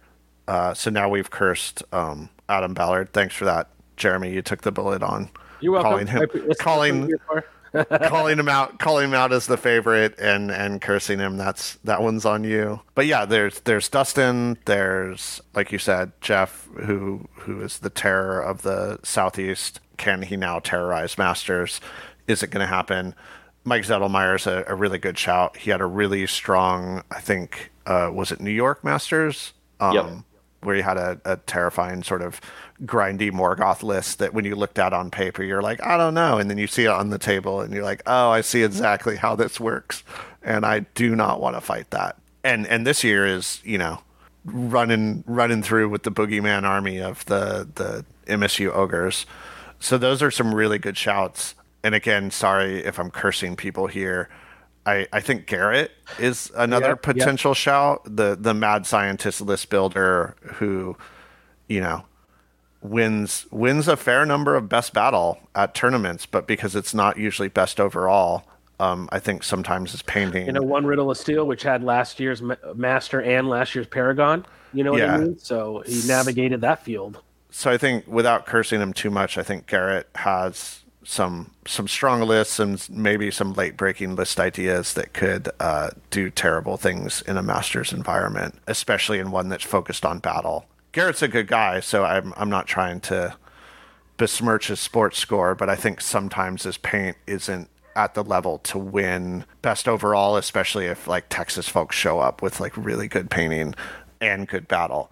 Um, but I think for battle, he is a super strong competitor and, and a good guy. Um, so I like Garrett. I hope he wins. Um, and then looking down the list, there's uh, Keith Randall as well as another sort of perennial Masters player. Um, elf, elf OG. So Always the bridemaid's elf and never the bride, basically. if, if this is if this is the new, you know, the new elf meta, maybe the old elf master can show a lot of these latecomers how it's done. He he has said to me that his he's perfected his elf list to be a Twilight kin and Sylvan kin killer. So uh, if you're playing playing elves, you don't want to be playing elves against Keith's elves. Apparently, And and I I love the idea that he then plays like that Twilight Kin and Sylvan Kin are a third of the field and he doesn't play any of them. but isn't it fitting though, him being the elf player, now all the hipster elf players is like his army will kill them. So it's like either way, he's like showing who the true the true daddy elf is. You know, He's he's gate he's gatekeeping all you youngins out of the elf scene. back in my day, we used to be able to bane chant our archer horde. Um, another unique thing about this Masters, every single past Master is here. So Pat is here, Brad is here, Alex is here, Eric is here, and Keith is here. So the five previous Masters are all in attendance for the first time. that is fascinating. I hadn't thought about that. Yeah. I feel like there needs to be a Friday night mini tournament. Or bare, bare knuckle uh, sumo Like- wrestling or something. Like like ma- Masters Division where they all come out and they each have to play their list from the old the old winning masters against each other. Yeah, the, the list that they won in that. Yeah. Well, then Brad's With- like, "Wah!" Brad- No, with Yeah. with with with rules at the time. So there's like defense six, whatever, running around, vampires running around. Brenton, that, that would actually be a really good idea for Dash Twenty Eight, uh, like a like a single fight night thing. That would be awesome. That would be interesting. Well, everyone plays their list, but in the environment in which it won, with the stats in which it won.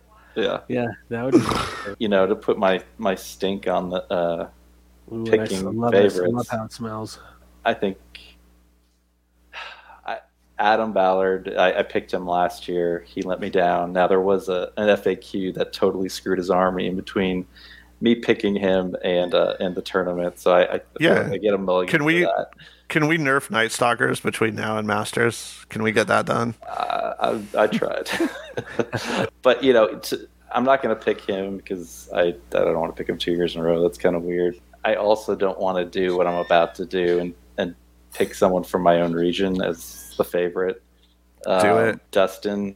Uh, and I'm not going to say anything about his list that he's bringing, but it's going to be it's a unique list. It's perfectly uh, anti-meta, and and I think it's just he's been so close so many times in in this specific list, this faction he's never played at Masters. If I have to pick again, like we said last year, it's a it's a fool's errand, and I'll probably be be wrong, and he'll lose twice, you know, in the first two rounds again. But he's my my favorite, and then my dark horse, if you want to do that, is out of the southeast region, and it's not Jeff O'Neill. He's not a dark horse anyway. It's Sorry, Devlin, isn't it? Devlin Smith. Yeah, no.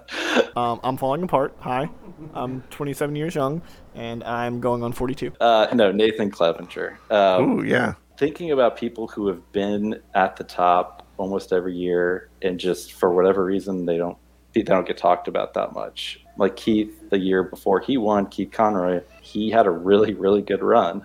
You know, Nathan had a We don't- really really. We don't we don't talk about Keith's run in New York. Yeah, we don't talk about that. We don't talk and Na- about that. Nathan part of it, you know, is like it's like a thing, right? Where he's like he's in Sons of Vulcan, right, with Jeff O'Neill and all these great top players. You don't realize like he is he beats Jeff O'Neill all the time in their games. You know what I mean? So it's the same thing like Dojo, like the top people are so good, but there's like there's a lot of skill beyond just like Dustin Howard. You know what I mean? Mm-hmm. So I think Nate's a great ex- a great example of that too. Iron sharpens iron, you know. Exactly. So I think that's that's my dark horse pick. Who knows? I don't even know what army people are playing. So I know, and like Even this is so early. That is a that is a bold faced lie. I don't. That's some like Jeff Swan level. Like I don't even know this army. Uh, I don't. Yeah, uh, I don't yeah. even know what people are playing. Hey guy, I don't even know, man. He just made me the army list and I played it. check out my sunglasses. Hey, guy. I think Dustin is is a great shout. I you say he is playing a unique army.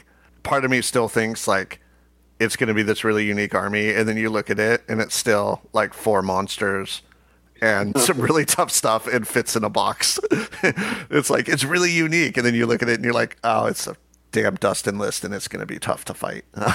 What's unique Um, about this one is he has that element in it for sure. Of uh, but he's got a completely different uh, other half of the army that he's never had before. so it's so it's a Dustin army that shoots, Uh, and we're all screwed. Although his sorry, his ice elemental list shot uh, before it surged. So um, It's so funny. I can imagine Brenton now has the monocle, and Tom's his suit has been ripped off, and he's like been captured by the arch villain. And Brenton is like, "You won't tell me what armies people are bringing." Like it's like a James Bond movie happening in my mind. So I just say thank you. The thing, the thing for me is it doesn't even matter because my list was set like six months ago, and I've just been painting every day since. Like no changes allowed. I think for my sort of Garrett might be my pick for master. Sorry to curse you. Uh, sorry for all the bad luck you're about to get. Um, I think he's just really good. He has a, a very good list or a couple very good lists he could potentially bring if he's not, you know, printing it the week before and painting it in the hotel room all night. I think he can do good things. So he would be my pick out of the kind of names for favorites. I always have trouble with Dark Horse because I think like I will say a dark horse, people are like, "That's not a dark horse. That's a favorite." So I'm I'm kind of going further down the list. Uh, no, that doesn't work either. I was like, maybe he's my dark horse, and he's a fir- f- previous master. Um, yeah, but. I'm gonna still make an argument for it. I think my brain's freezing. Pat Allen, because he has been kind of messing around, taking fun lists for years, or doing wacky doubles where they random deploy stuff, and it's kind of been like I don't know on Postmaster's holiday for a few years. But my impression is he's kind of like about that life again, and it's playing serious and bringing good, strong sort of Pat Allen style lists again. Um, so I think he's he's a good shout to do really well. Again, it's it's dumb to pick a dark horse as a former master. So I will keep looking at this list and see if I have a darker think that's a dark horse. horse. No, I think that's a dark horse. Well, that's I mean- There's no glory in picking a former master as a dark horse.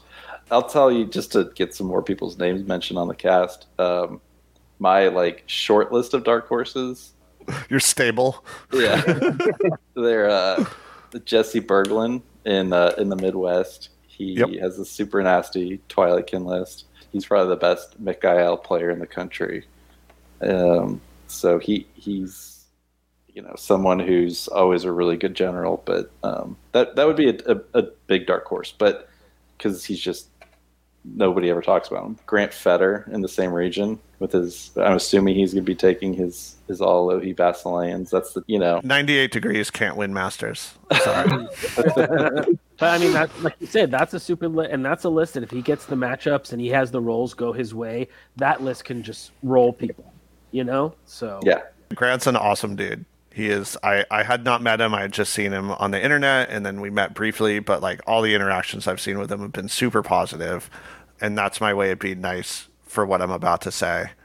Is you cannot let Texas Grant Fetter win Masters. if, if he is about to, and you're in that room, like I don't want to see the next year of video challenges with him allowed to say as Master. And the funny thing is, he did Texas Grant, and then afterwards, he's like, "Guys, did I go too far? I hope I didn't offend anyone. I hope everyone realizes that was a joke, and that's not really what I'm about." And he felt really. So that speaks to like his heart, you know. I am not offended by it at all. I Okay. just I just know that like it's fuel to the fire. He's he's a real estate agent. I could hundred percent see him with like U.S. Master on business cards being handed out at a GT. like the the, Just- the, the urinal cakes and all the urinal of next year's Masters. just to troll people. So we as a community cannot let his head get any bigger on this and, and need to shut that down. We need to shut it down. But no, he's a good shout. He's a good player and also definitely up there in the Paragon stakes, I think. So yeah, good call out. For me, I think I'm going to be boring. My pick to be master would have to be It'd have to be Adam Ballard. Yep. He yep. won. And then for dark horse, again, it's hard to pick a dark horse in Mastery because there's so many good players. But Corey Reynolds has always been really close at the top. Never won. Playing the new hotness. That's the new elves. And I, I know he's. I don't think he's won an event up there, but again, he's done really well. So I could see Well, him. I feel like he runs half of them. Yeah, I, I could see him getting on a roll at Masters, and if he's on his game, I could see him winning it. Totally. That's a good call out too, for sure. I would love to see Corey win because that smile would just like power the Northeast for at least a year. Like again, they- sorry for cursing anybody. so, yeah, that that's a good shout. Well, awesome. We're gonna we're gonna take a quick break, and on the other side, we're gonna do our final thoughts, some shout outs, and then we'll wrap up the show. We'll be right back. Hey, this is Drew from King's Retreat. You're listening to Countercharge. And we are back. Well, awesome, fellas. You know, I think we looked at some armies, we looked at some play types, we looked at some players. You know, we, we had some some interesting stuff to pontificate about. And and again, we everything we say tonight is in the spirit of all the list matchup YouTube videos or live streams or whatever. In the end, we're just all a bunch of nerds that really love Kings of War and think about it way too much. So uh, this is just fun for us to get us and talk about and you know don't take it personal if we named you or didn't name you you know. This is all in just good fun and this is really this episode it's that's what masters is about right? It's just about hyping it up and getting excited and it's it's just it's the super bowl so it's just it's fun to just think about right guys? Yeah, it's just something for you to listen to on the plane, you know, for two hours. painting that army you know something to listen Yeah, to. exactly. I also love that we have to apologize to the people we mentioned because like no one wants to no one no one wants to be said they're the front runner for masters. So it's like don't say my damn name you Yeah. son of a oh we said my name. So, Yeah, like sorry. Right under the radar right? Sorry if we called you out for being a good Kings of War player our bad. There's going to be 63 players just running, you know, simulations against Adam Ballard's at Night Stalker list now. garrett and tyler are playing already and they we haven't even released the episode they just know and are playing our, our, our testing games as we speak we've already done six games against that list and this is our oh, God, I love those guys. Man, that's just what I love so much about our hobby. I just love all these people, man. I just love people. And there's like just I look at this list of uh, people coming, and even the new people. I'm so excited to meet everyone, and Yeah. and that's what I would say too is for people who are new this year, don't hesitate. Just come up and meet people. Come say hi. Come say hi to Brenton. Come, come say hi to Tom. Or, you know, that's a, a great thing about our hobby is just introduce yourself. You know, we're all here to have fun. We all want the game to do well. You know, it's just uh, it's going to be a really inclusive environment. yeah just come up and give Jeremy a, a really awkward hug Not And- the Devlin, not, not the Devlin kind of hug. We don't need Uh, to repeat that. But you can go there No, Uh, normal hugs are fine. Fucking and and feel free to give me a slap for whatever horrible thing I accidentally said in some medium. Uh-huh. So But any uh, as we sort of wrap up the show, let's start with you, Brenton. Any any final thoughts or shout outs or anything coming up on your agenda? yeah, dude, I'm running a tournament. Awesome. Give Um, us the lowdown. So I abandoned Jeremy and moved to San Diego, and I took my tournament with me. So That is correct. Uh, we are we are running Bay of Kings 2022 in San Diego, California, on an unfortunate date for Tom Annis. I'm sorry we ran it in that time a while ago, and we it's what worked out for us in the venue. So in the future, I will try and be less conf- conflicty on dates. But it is September 24th and 25th in San Diego, California. My big pitch is that San Diego is a wonderful place to be in September.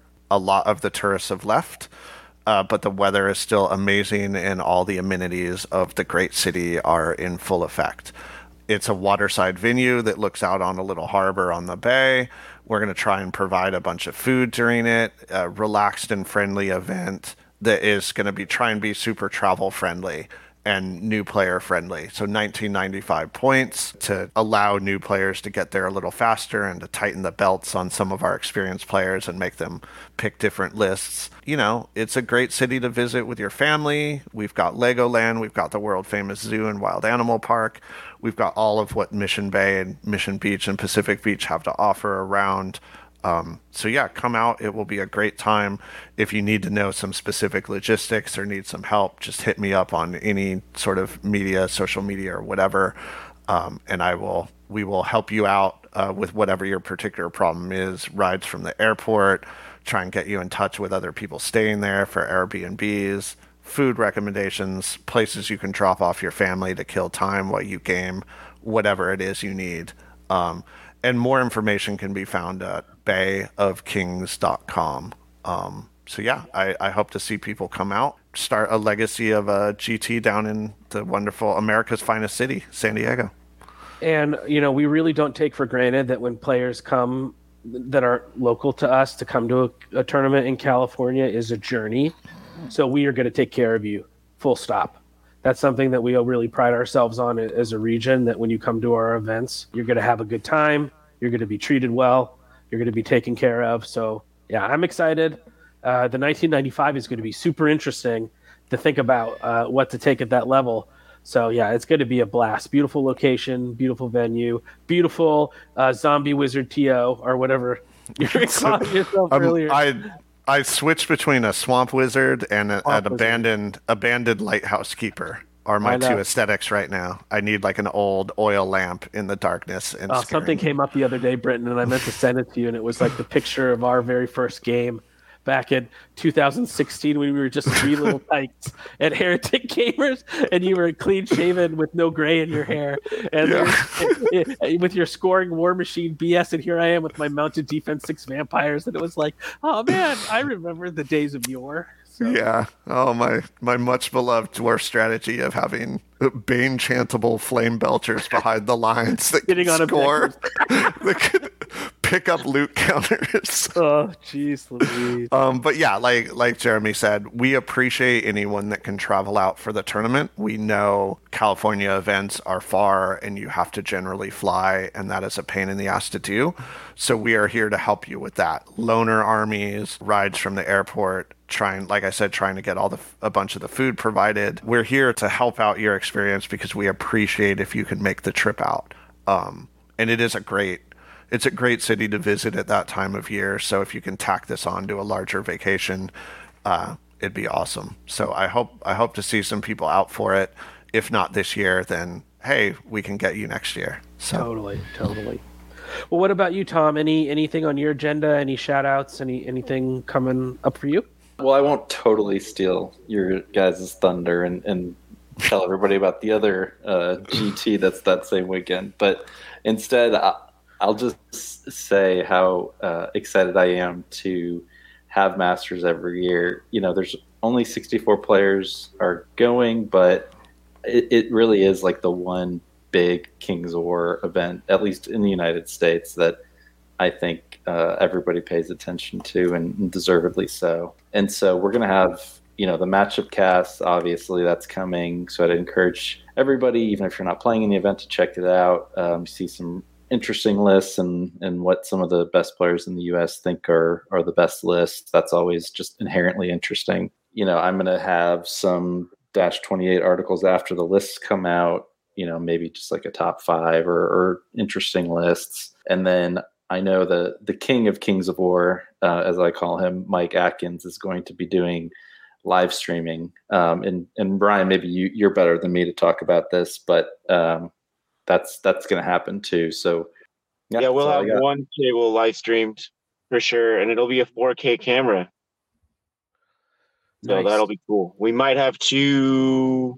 Not sure. The second setup is in doubt because of logistical issues, but we will for sure have one with a 4K camera, and the second one, I believe, if it's there, will also be a 4K camera. one or two tables, like it'd be awesome if there's two tables, but even if it's one, it's gonna be it's gonna be great. I've seen Mike rounding up commentators, getting people involved from the sort of larger Dash 28 contributor community, plus your on-site people. So it'll be great. Like I've I've I've felt really lucky sometimes to have like a lazy weekend when an event's going on and you can pay way too much attention to that event.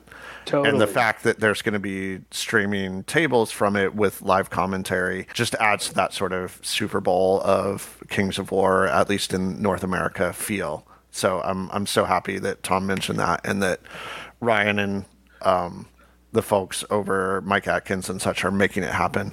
Uh, I don't know. I know there's people behind the scenes on your side, Ryan, that are helping. So Yeah. I just don't know who they are. But thank you to them. Yeah, and then you know, obviously, countercharge. We're gonna have a bunch of. We'll have the our full recording studio.